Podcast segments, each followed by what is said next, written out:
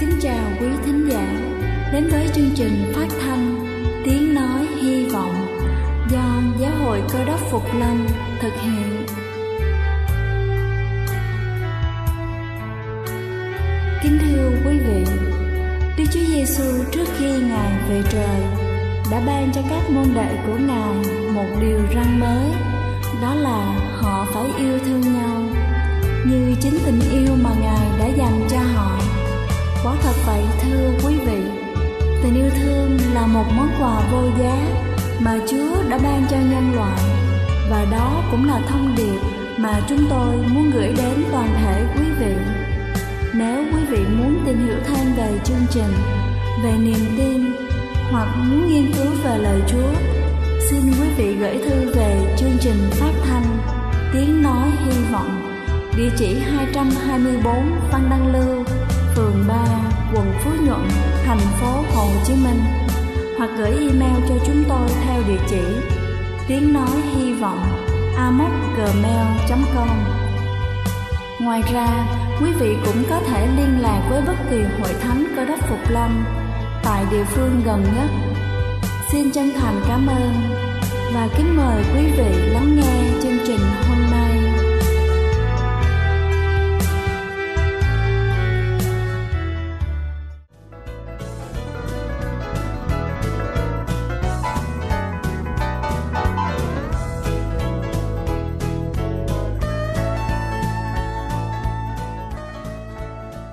Xin thân ái kính chào quý vị thính giả trên khắp cả nước. Kính thưa quý vị, quản lý cân nặng là thử thách của khoảng 1,5 tỷ người béo phì trên thế giới. Tuy nhiên, nhiều người đã mắc sai lầm khi thực hiện kế hoạch này. Sau đây tôi sẽ trình bày 6 sai lầm chúng ta thường hay mắc phải khi nghĩ đến việc giảm cân. Đầu tiên đó chính là sai lầm khi nhịn đói để ép cân. Nhịn đói không giúp giảm cân, giảm mỡ hiệu quả, tiết xét về tính ổn định lâu dài. Điều này còn mang đến tác dụng ngược lại đó chính là gây tăng cân ngoài ý muốn. Khi ăn kiêng, cắt nghiệt hoặc là nhịn đói, mức năng lượng sẽ hạ thấp, cơ thể tự động phát ra tín hiệu nguy hiểm. Từ đó, gây cảm giác thèm ăn các loại thực phẩm giàu chất béo và chất đường bột.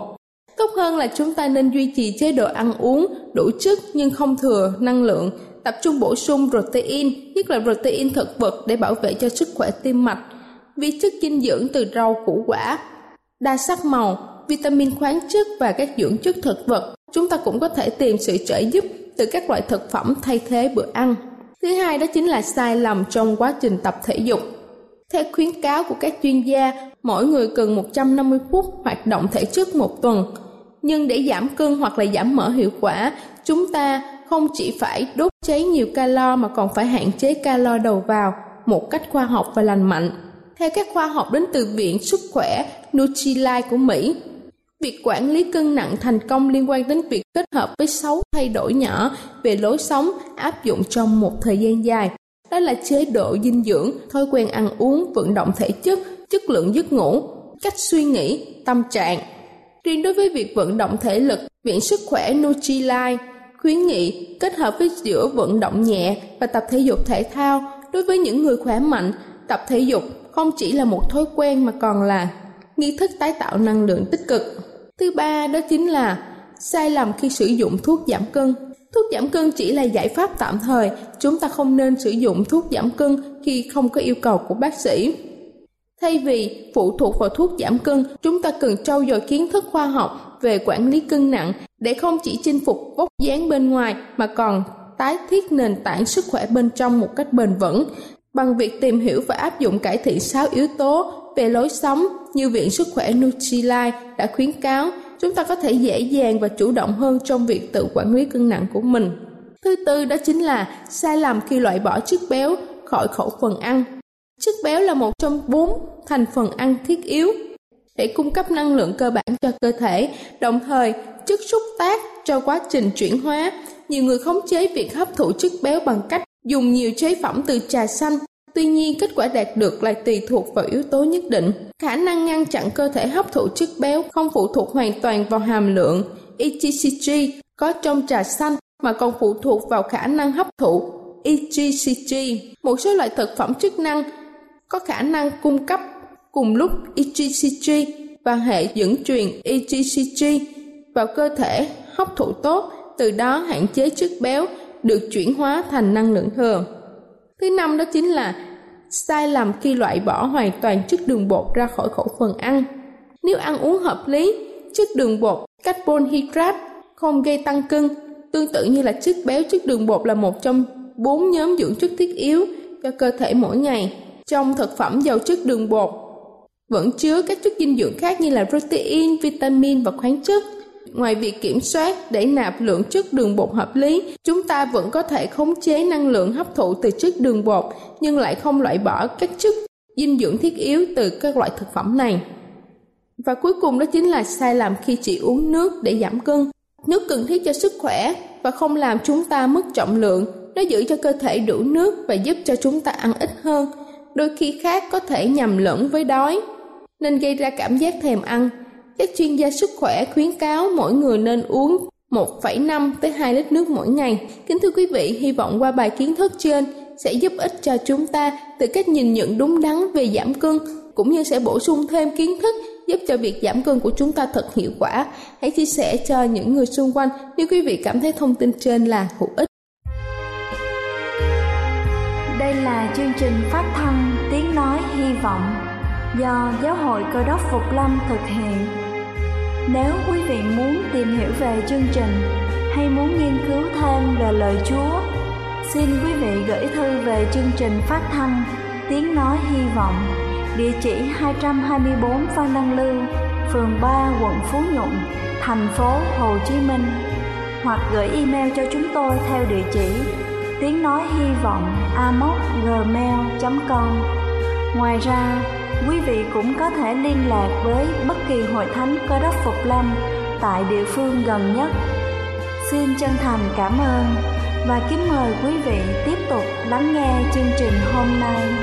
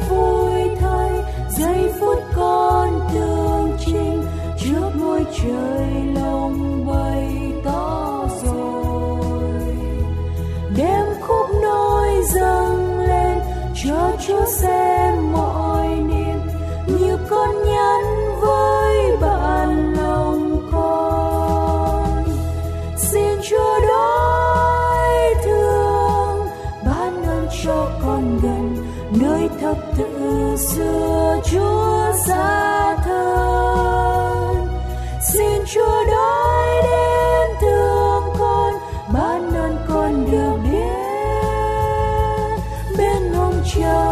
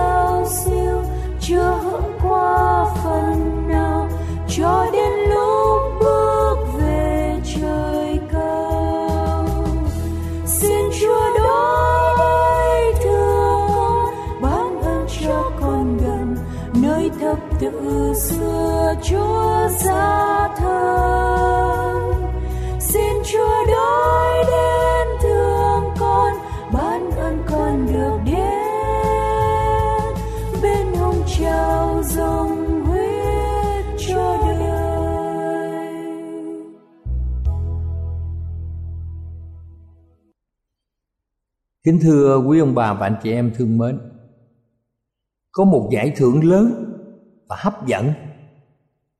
Chờ đón người nào tìm được bất kỳ một câu kinh thánh nào trong quyển kinh thánh, ghi nhận rằng đức chúa trời đã chỉ định ngày thứ nhất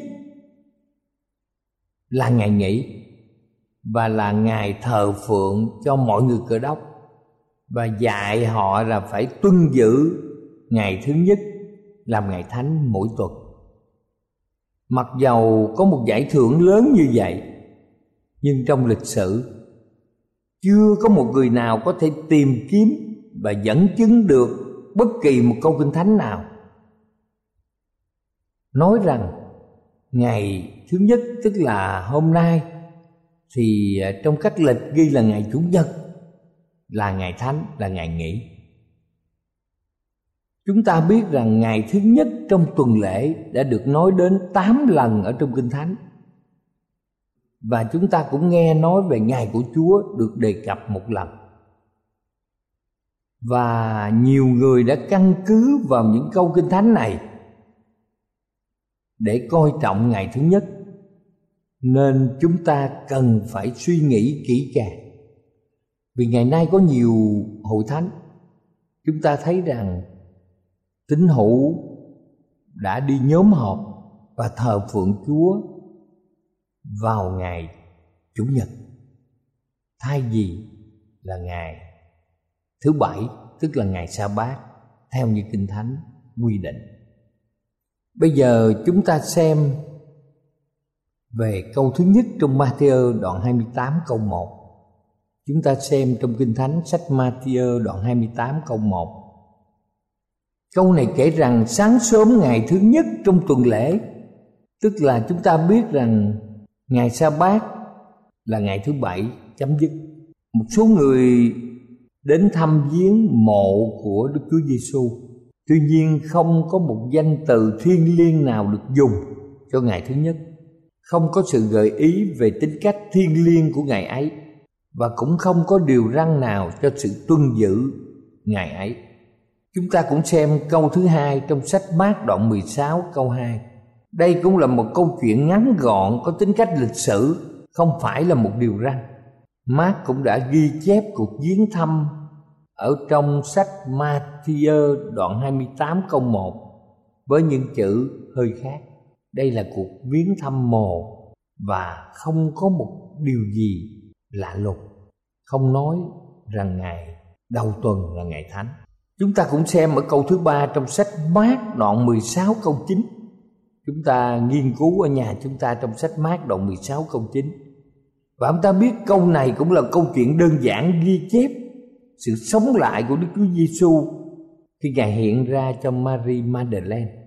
Đức Chúa Giêsu đã nghỉ ngơi trong ngày thứ bảy, tức là ngày sa bát. Ngài ở trong mồ mã trong ngày sa bát. Và ngày thứ nhất đầu của tuần lễ Chúa đã sống lại. Câu thứ tư trong sách Luca đoạn 24 câu 1 Câu này chẳng thêm gì nhiều vào những câu trên, Và chỉ giải thích Mục đích của cuộc viếng thăm mộ là để sức giàu cho xác Ngài. Và đương nhiên họ tin Ngài đã chết rồi. Ở trong sách Luca đoạn 24 câu 1 Bây giờ chúng ta xem câu thứ năm Đề cập đến ngày thứ nhất trong tuần lễ trong sách văn đoạn 20 câu 1 trong câu này nói rằng Mary đến viếng thăm mộ và thấy mộ mở ra. Chắc rằng chúng ta chẳng cần lưu tâm nhiều đến năm câu này để tìm kiếm bằng chứng trong kinh thánh cho tính cách thiêng liêng của ngày thứ nhất. Những câu này chỉ ghi chép rằng Đức Chúa Giêsu đã sống lại vào ngày thứ nhất trong tuần lễ.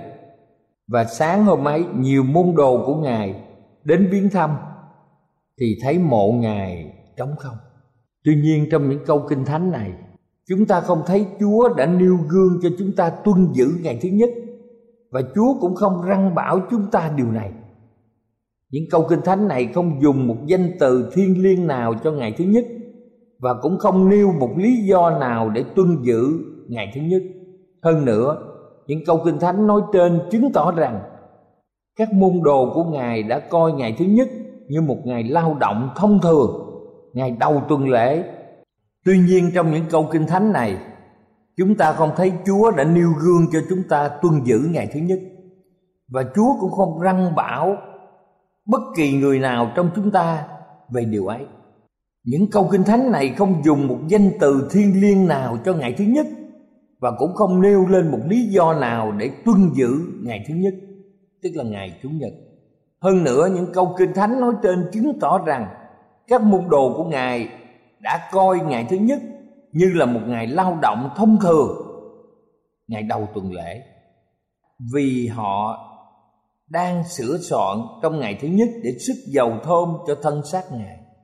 Đây là công việc mà họ từ chối, không bao giờ họ làm trong ngày sa bát, tức là ngày thứ bảy là ngày thánh. Bây giờ thì chúng ta đã hiểu một cách rõ ràng trong kinh thánh cũng đề cập đến câu thứ sáu nói về ngày thứ nhất trong gian đoạn 20 câu 19 câu này ghi rằng các môn đồ nhóm họp vào buổi chiều ngày Chúa sống lại, tức là ngày thứ nhất. Nhưng lại giải thích lý do tại sao họ đã đóng kín cửa để nhóm họp. Tại sao? Thưa quý ông bà chị em, vì họ sợ dân Juda. Duyên cớ cho buổi họp là vì sự không tin và sợ hãi chẳng phải là đức tin và lòng nhiệt thành. Một số người cho rằng các môn đồ đã nhóm họp để kỷ niệm Chúa sống lại.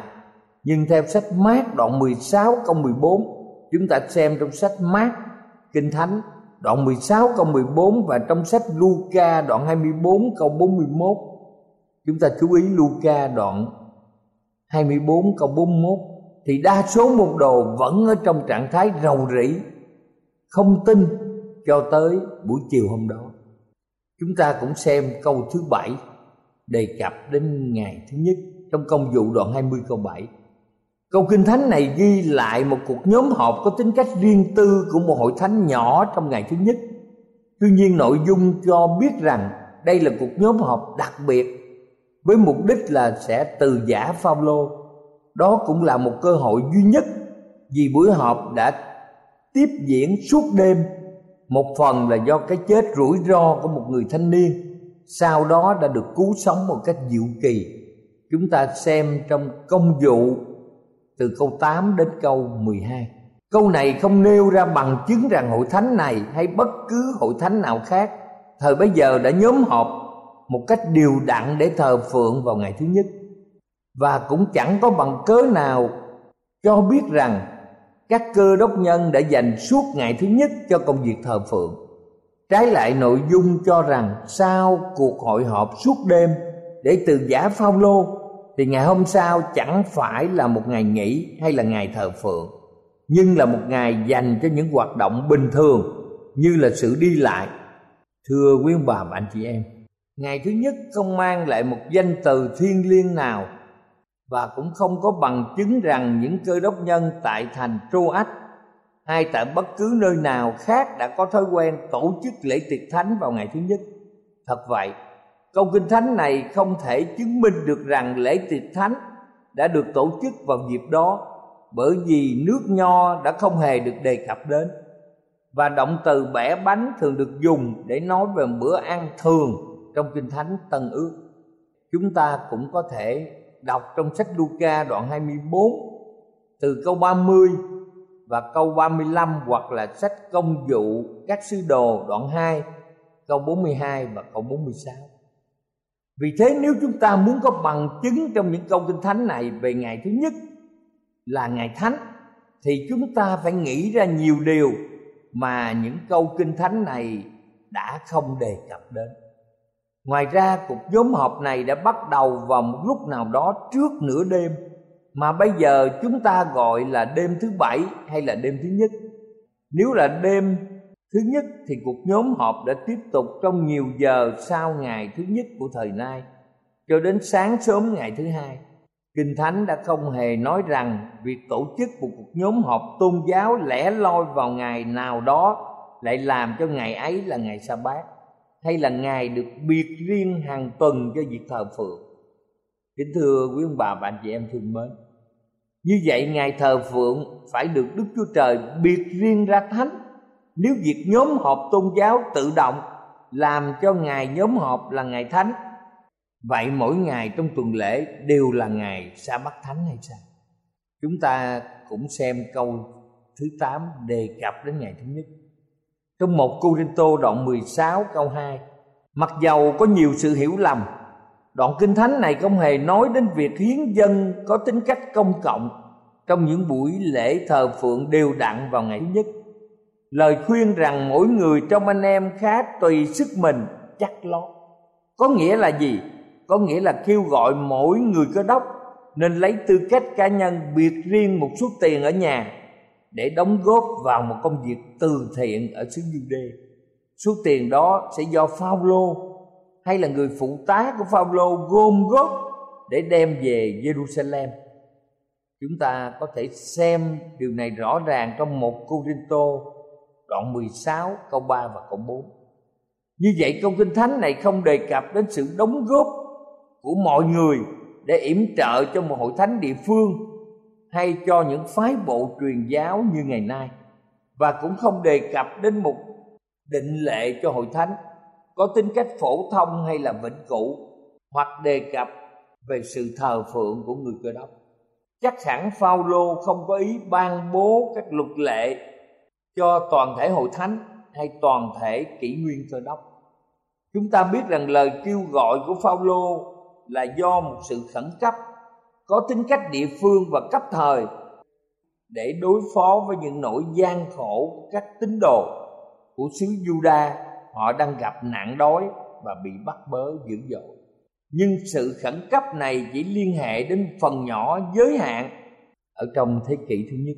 Kính thưa quý ông bà bạn chị em thương mến, khi chúng ta dùng câu kinh thánh này để chứng minh rằng những người cơ đốc đầu tiên đã điều đặn tuân giữ ngày thứ nhất hay để đưa ra luật lệ giữ ngày thứ nhất cho tất cả những người cơ đốc ở mọi nơi trong mọi thời đại, thì chúng ta đã vượt quá bằng chứng của nội dung của câu kinh thánh này.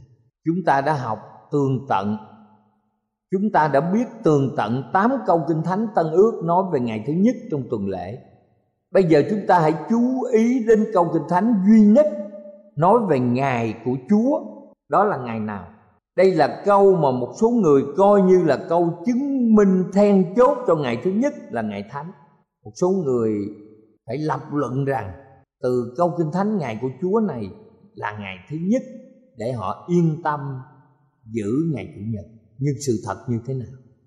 Chúng ta sẽ mở trong sách khải quyền đoạn 1 câu 10 câu kinh thánh này nói về một nhân vật là văn nói rõ về một địa điểm là đảo Bát Mô và nói rõ về một tình trạng tâm hồn là được Đức Thánh Linh cảm động. Nói rõ về thời gian đó là ngày của Chúa. Chắc hẳn trong kỷ nguyên cơ đốc Đức Chúa Trời vẫn có một ngày mà Ngài coi thuộc về Ngài.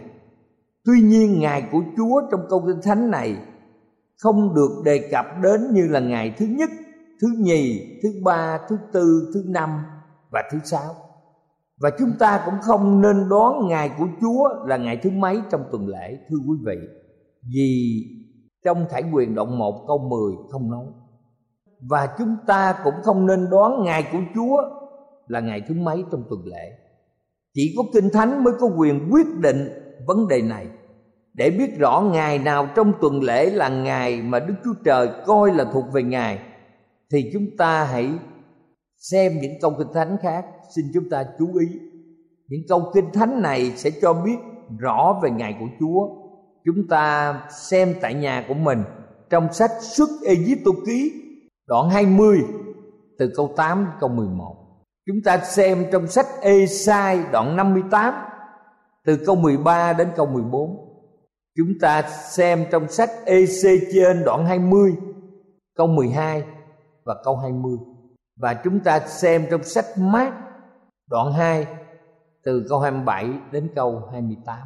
những câu kinh thánh này chứng minh rằng ngài duy nhất trong tuần lễ mà đức chúa trời coi thuộc riêng về ngài chính là ngày sa bát chính là ngày thứ bảy hôm nay, chứ không phải là ngày chủ nhật hay là ngày thứ nhất nếu chúng ta quyết tâm để cho kinh thánh hướng dẫn chúng ta, thì chúng ta biết rõ ràng ngày sa bát được gọi là ngày của chúa. Tóm lại, kính thưa quý ông bà và anh chị em, bây giờ chúng ta đã có bằng chứng cụ thể rằng ngày thứ nhất không phải là ngày sa bát thánh. Ngày thứ bảy mới chính là ngày thờ phượng, là ngày sa bát là ngày thiêng liêng được thực hành. Nếu chúng ta đến do thái ngày hôm nay, chúng ta sẽ thấy rằng từ lúc mặt trời lặn ngày thứ sáu cho tới mặt trời lặn ngày thứ bảy người do thái ngày nay ở tại jerusalem và mọi vùng ở đất nước do thái này, họ giữ rất kỹ và họ không giữ ngày thứ nhất ngày chủ nhật. Kính thưa quý ông bà chị em, trong sách Jude câu 3 nói rằng, đạo đã truyền cho các thánh một lần đủ rồi. Chúng ta biết rằng tục lệ lâu đời tuân giữ ngày thứ nhất không dựa một chút căn bản nào vào kinh thánh. Căn bản duy nhất để coi ngày thứ nhất là ngày thiên liêng. Đó chỉ là lời truyền khẩu. Đó chỉ là sự gìn giữ, truyền thống. Và chính là lời truyền khẩu của loài người. Sách Ma-thơ đoạn 15 câu 6 và câu 9 cho ông ta biết. Đây chỉ là lời truyền khẩu của loài người. Kính thưa quý ông bạn hôm nay chúng ta đã biết được ở trong sách Matthew đoạn 12 câu 30 nói rằng, ai không ở với ta thì nghịch cùng ta. Như vậy, thái độ an toàn nhất cho chúng ta chính là gì? Là ở cùng với Chúa. Theo bước của Đức Chúa Giêsu là đấng cứu thế. Khi chúng ta để cho Ngài hướng dẫn, chúng ta nhớ trong sách Giăng đoạn 8 câu 12 người nào theo ta chẳng đi trong nơi tối tăm nhưng có ánh sáng của sự sống, chúng ta tạ ơn Chúa mọi người trong chúng ta sẽ đi theo Chúa Giêsu. Chúng ta sẽ ở trong nơi có ánh sáng của sự sống, mà không có ở trong nơi tối tăm. Khi chúng ta đi theo Chúa, cầu Chúa ban phước quý ông bà chị em.